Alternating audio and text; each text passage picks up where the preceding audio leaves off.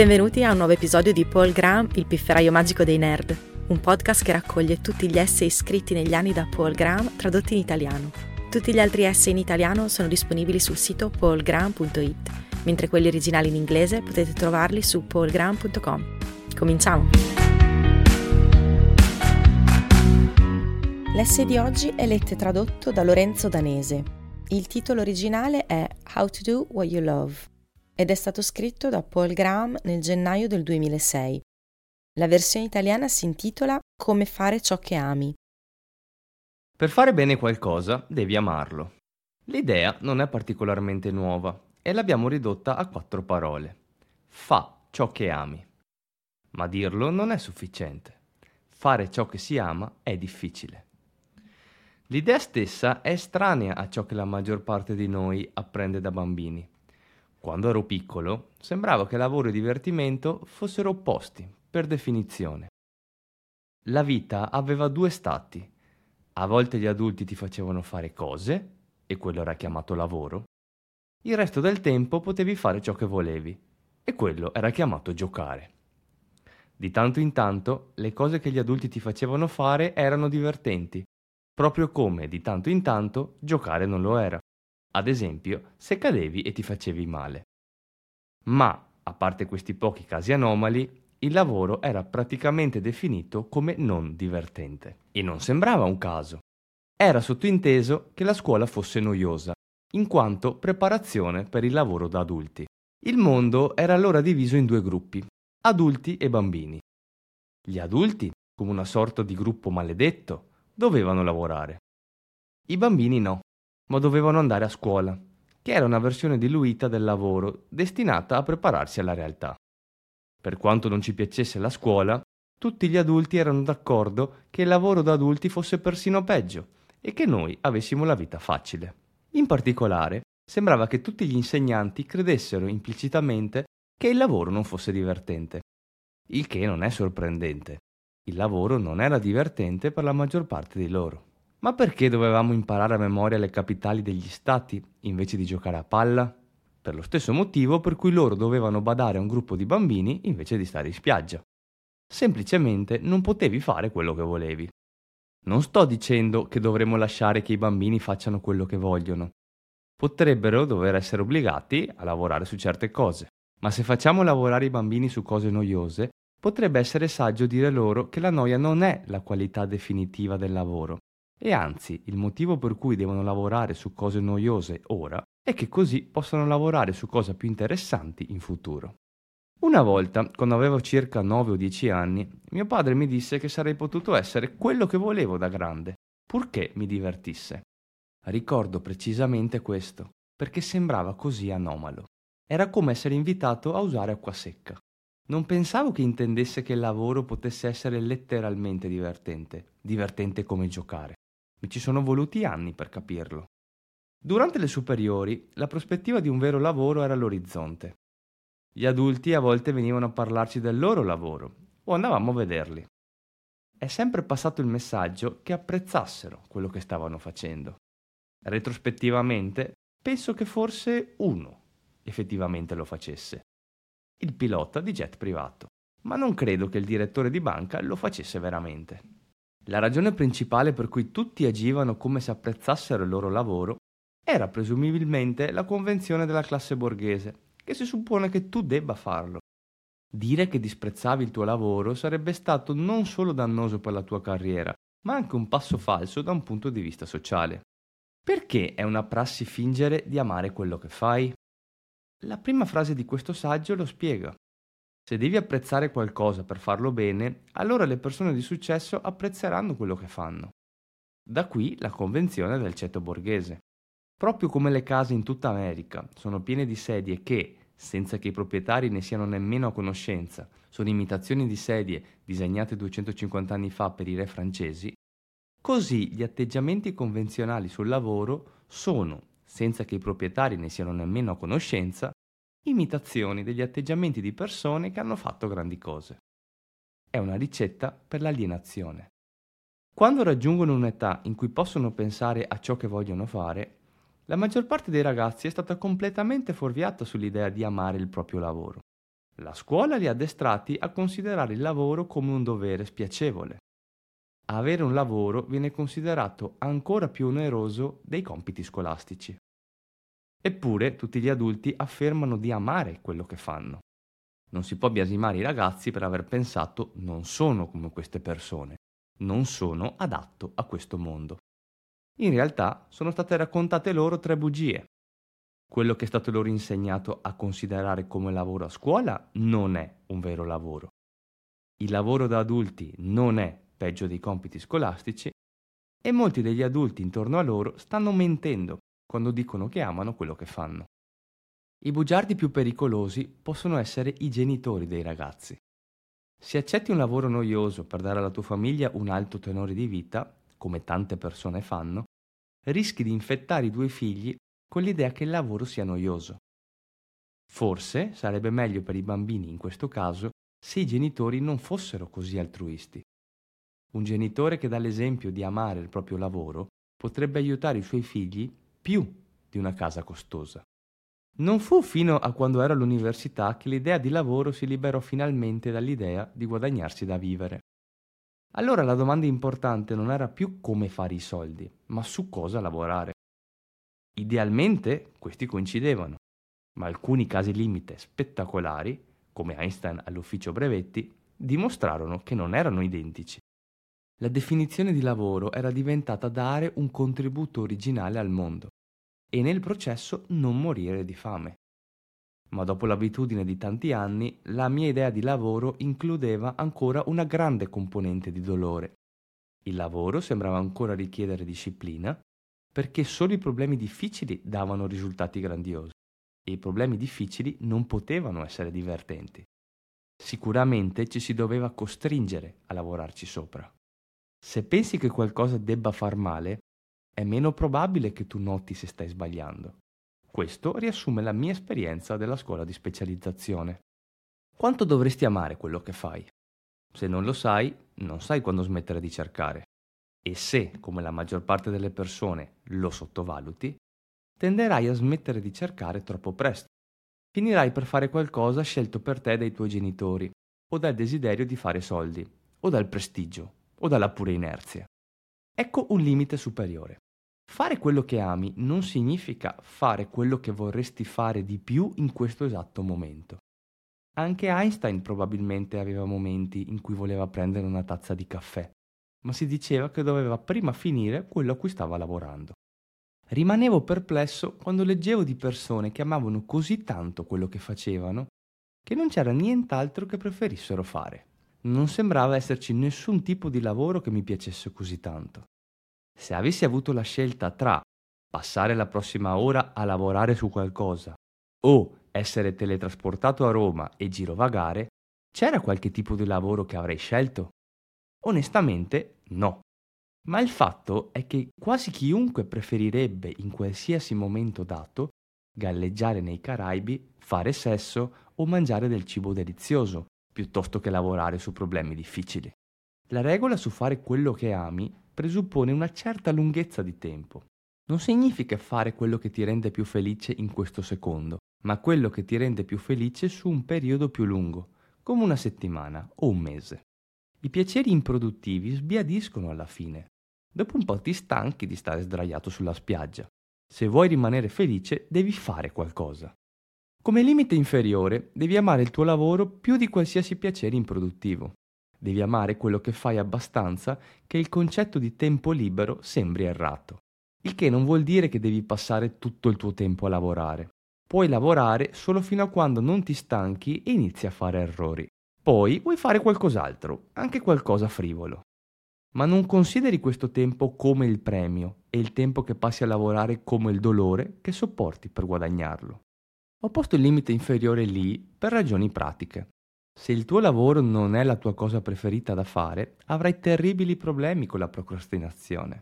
Dovrai costringerti a lavorare e quando ricorri a quello, i risultati sono decisamente inferiori.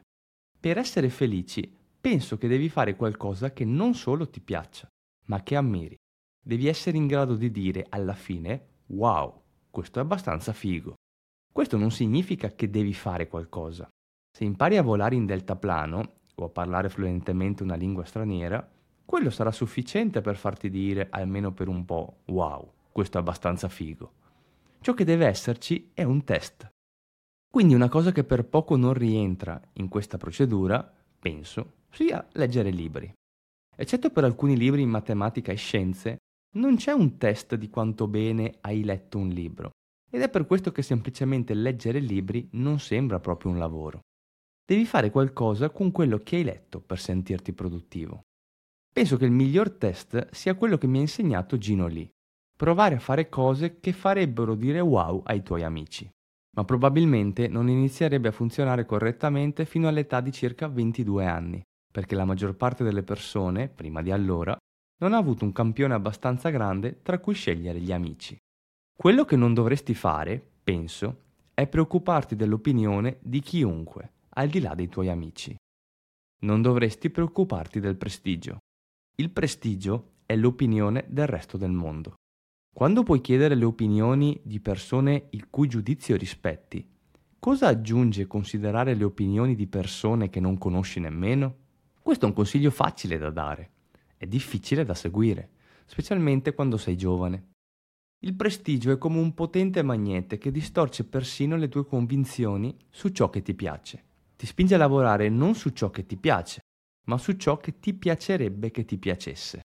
Ecco cosa porta le persone a provare a scrivere romanzi, per esempio. A loro piace leggere romanzi. Notano che le persone che li scrivono vincono il premio Nobel. Cosa potrebbe essere più meraviglioso, pensano, che essere un romanziere? Ma l'idea di essere un romanziere non basta. Devi amare il vero lavoro di scrittura di romanzi se vuoi essere bravo. Devi amare inventare bugie elaborate. Il prestigio è solo ispirazione fossilizzata. Se fai qualcosa abbastanza bene, la renderai prestigiosa. Molte cose che ora consideriamo prestigiose non lo erano affatto all'inizio. Il jazz mi viene in mente come qualsiasi forma d'arte consolidata. Quindi fai semplicemente ciò che ti piace e lascia che il prestigio si prenda cura di sé. Il prestigio è particolarmente pericoloso per gli ambiziosi. Se vuoi far perdere tempo alle persone ambiziose con commissioni, il modo per farlo è mettere il prestigio come esca. Questa è la ricetta per invitare a conferenze le persone, scrivere prefazioni, fare parte di comitati, essere capi di dipartimento e così via. Potrebbe essere una buona regola semplicemente evitare qualsiasi compito prestigioso. Se non fosse noioso, non avrebbero dovuto renderlo prestigioso. Allo stesso modo, se ammiri due tipi di lavoro, ma uno è più prestigioso, dovresti probabilmente scegliere l'altro. Le tue opinioni su ciò che è ammirabile saranno sempre leggermente influenzate dal prestigio. Quindi se i due ti sembrano uguali, probabilmente hai una maggiore ammirazione genuina per quello meno prestigioso. L'altra grande forza che porta le persone fuori strada è il denaro. Il denaro di per sé non è così pericoloso. Quando qualcosa paga bene ma è guardata con disprezzo, come il telemarketing, la prostituzione, il contenzioso per lesioni personali, le persone ambiziose non ne sono tentate. Quel tipo di lavoro finisce per essere fatto da persone che stanno solo cercando di guadagnarsi da vivere. Suggerimento: evita qualsiasi campo in cui i professionisti dicono questo. Il pericolo è quando il denaro si combina con il prestigio, come nel diritto societario o la medicina. Una carriera relativamente sicura e prospera, con un certo prestigio di base, è pericolosamente tentatrice per una persona giovane che non ha pensato molto a ciò che le piace veramente. Il test per capire se le persone amano quello che fanno è chiedersi se lo farebbero anche se non venissero pagate per farlo anche se dovessero lavorare in un altro lavoro per guadagnarsi da vivere. Quanti avvocati d'azienda farebbero il loro lavoro attuale se dovessero farlo gratuitamente nel loro tempo libero e prendere lavori diurni come camerieri per mantenersi? Questo test è particolarmente utile nel decidere tra diversi tipi di lavoro accademico, perché i campi variano molto in questo senso. La maggior parte dei buoni matematici lavorerebbe sulla matematica anche se non ci fossero lavori come professori di matematica.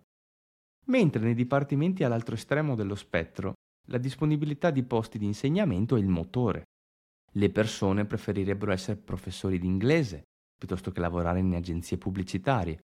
e pubblicare articoli è il modo in cui si compete per tali lavori. La matematica esisterebbe senza i dipartimenti di matematica, ma è l'esistenza di laureati in inglese, e quindi di lavori per insegnarli, che chiama in essere tutte quelle migliaia di noiosi articoli sul genere identità nei romanzi di Conrad. Nessuno fa quel tipo di cose per divertimento. Il consiglio dei genitori tenderà a sbagliare verso il denaro. Sembra sicuro dire che ci siano più studenti universitari che vogliono essere romanzieri e i cui genitori vogliono che siano medici, di quanti vogliano essere medici e i cui genitori vogliono che siano romanzieri. I ragazzi pensano che i loro genitori siano materialisti. Non necessariamente. Tutti i genitori tendono ad essere più conservatori per i loro figli di quanto non lo sarebbero per se stessi. Semplicemente perché, come genitori, condividono più rischi che ricompense. Se tuo figlio di 8 anni decide di arrampicarsi su un albero alto, o tua figlia adolescente decide di uscire con il cattivo ragazzo del posto, non otterrai una parte dell'eccitazione, ma se tuo figlio cade o tua figlia rimane incinta, dovrai affrontare le conseguenze.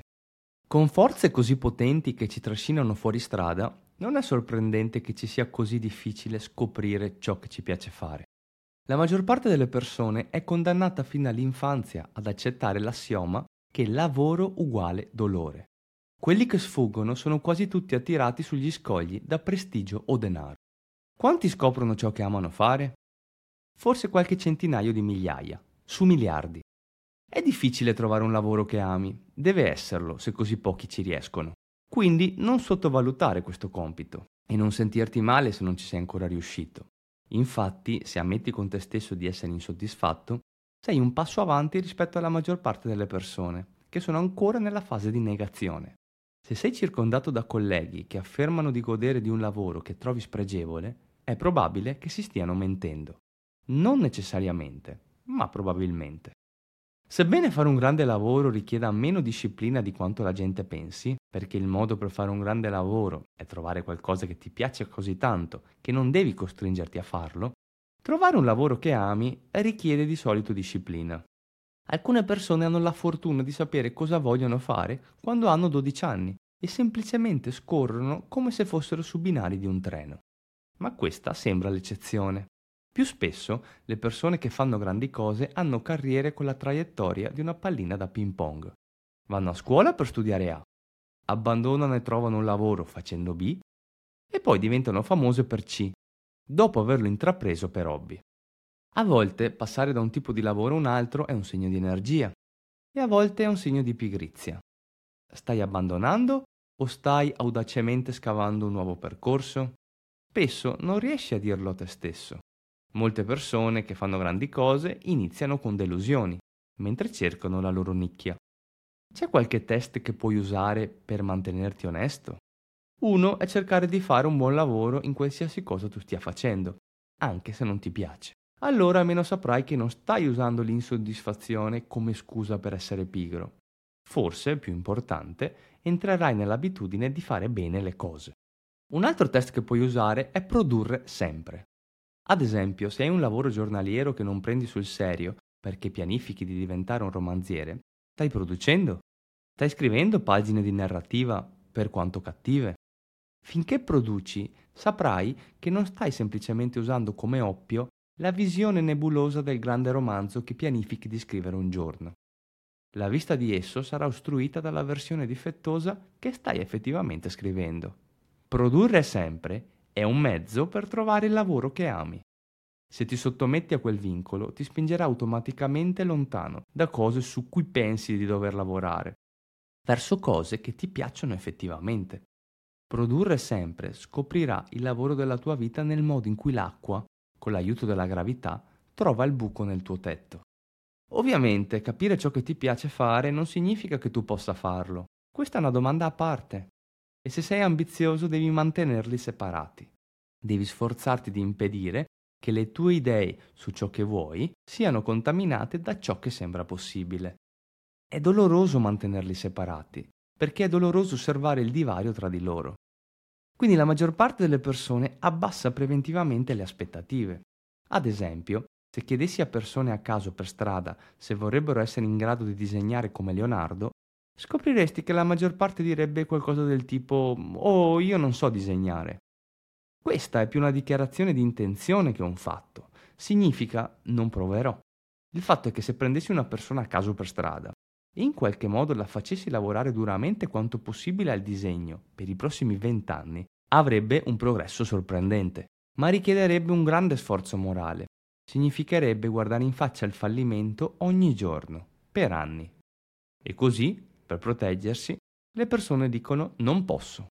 Un'altra frase correlata che si sente spesso è che non tutti possono fare il lavoro che amano, che qualcuno deve fare i lavori spiacevoli. Davvero? Come li fai fare?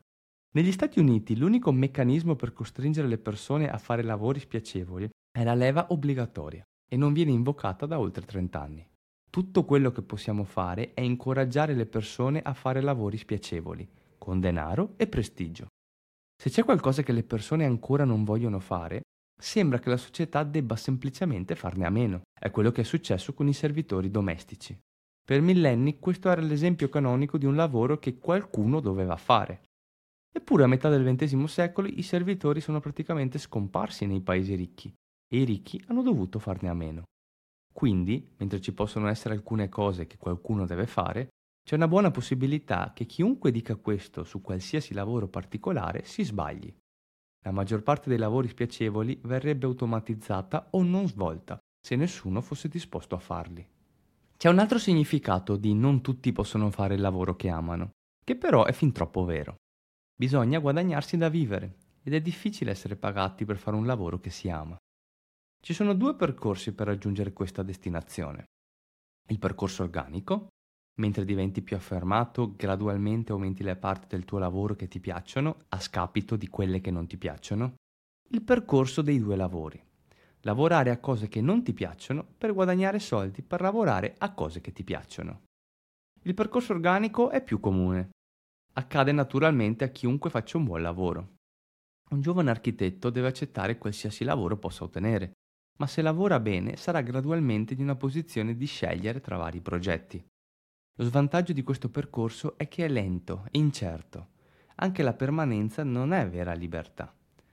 Il percorso dei due lavori ha diverse varianti a secondo di quanto tempo lavori per guadagnare soldi.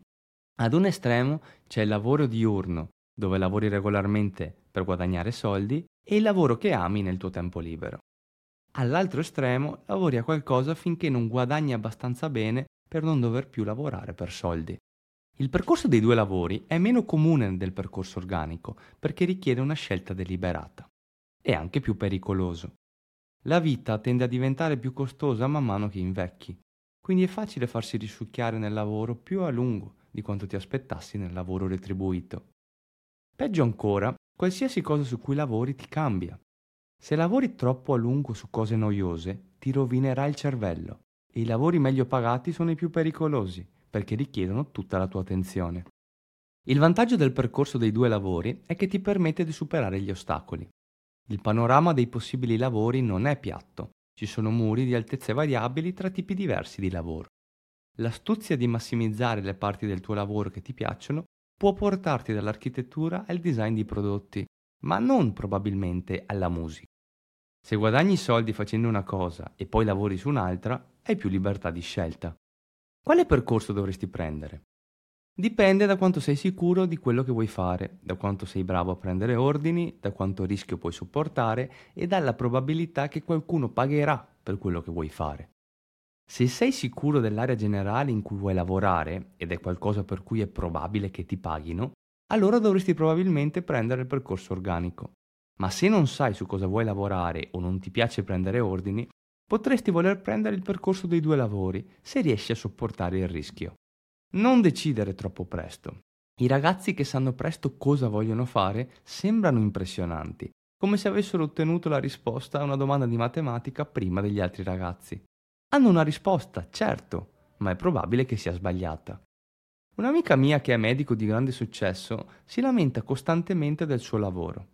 Quando le persone che si candidano alla scuola di medicina le chiedono consigli, lei vorrebbe scuoterli e urlare non farlo, ma non lo fa mai. Com'è finita in questo pasticcio? Al liceo voleva già essere un medico. E lei è così ambiziosa e determinata che ha superato ogni ostacolo lungo il cammino, compreso sfortunatamente il non gradire. Ora ha una vita scelta per lei da una studentessa di liceo.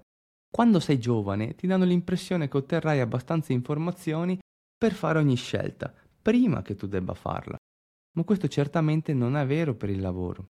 Quando stai decidendo cosa fare, devi operare su informazioni ridicolmente incomplete. Anche all'università hai poca idea di come siano i vari tipi di lavoro. Al massimo potresti avere un paio di stage, ma non tutti i lavori offrono stage e quelli che lo fanno non ti insegnano molto di più sul lavoro di quanto essere un portaborse ti insegni a giocare a calcio. Nella progettazione della vita, come nella progettazione della maggior parte delle altre cose, si ottengono risultati migliori se si usano mezzi flessibili. Quindi, a meno che tu non sia abbastanza sicuro di quello che vuoi fare, la tua scommessa migliore potrebbe essere quella di scegliere un tipo di lavoro che potrebbe trasformarsi in una carriera organica o di due lavori. Questo è probabilmente parte del motivo per cui ho scelto i computer. Puoi essere un professore o fare un sacco di soldi o trasformarlo in qualsiasi numero di altri tipi di lavoro. È anche saggio all'inizio cercare lavori che ti permettono di fare molte cose diverse, così potrai imparare più velocemente come sono vari tipi di lavoro. Al contrario, la versione estrema del percorso dei due lavori è pericolosa perché ti insegna così poco su quello che ti piace. Se lavori duramente per essere un trader di obbligazioni per 10 anni, pensando che smetterai e scriverai romanzi quando avrai abbastanza soldi, cosa succede quando smetti e poi scopri che in realtà non ti piace scrivere romanzi? La maggior parte delle persone direbbe vorrei avere quel problema. Dammi un milione di dollari e capirò cosa fare ma è più difficile di quanto sembri. I vincoli danno forma alla tua vita. Rimuovili e la maggior parte delle persone non ha idea di cosa fare. Guarda cosa succede a quelli che vincono le lotterie o ereditano denaro. Per quanto tutti pensino di volere la sicurezza finanziaria, le persone più felici non sono quelle che ce l'hanno, ma quelle che amano quello che fanno. Quindi un piano che promette libertà, a scapito di sapere cosa farne, potrebbe non essere così buono come sembra. Qualunque percorso tu scelga, aspettati una lotta. Trovare un lavoro che ami è molto difficile. La maggior parte delle persone fallisce. Anche se riesci, è raro essere liberi di lavorare su quello che vuoi fino ai tuoi 30 o 40 anni. Ma se hai la destinazione in vista, sarai più propenso a raggiungerla. Se sai che puoi amare il lavoro, sei nel tratto finale. E se sai quale lavoro ami, sei praticamente arrivato. Grazie per aver ascoltato questa puntata di Paul Graham, il pifferaio magico dei nerd. Trovate tutti gli articoli di Paul Graham tradotti in italiano su paulgraham.it e gli originali in inglese su paulgraham.com. Alla prossima!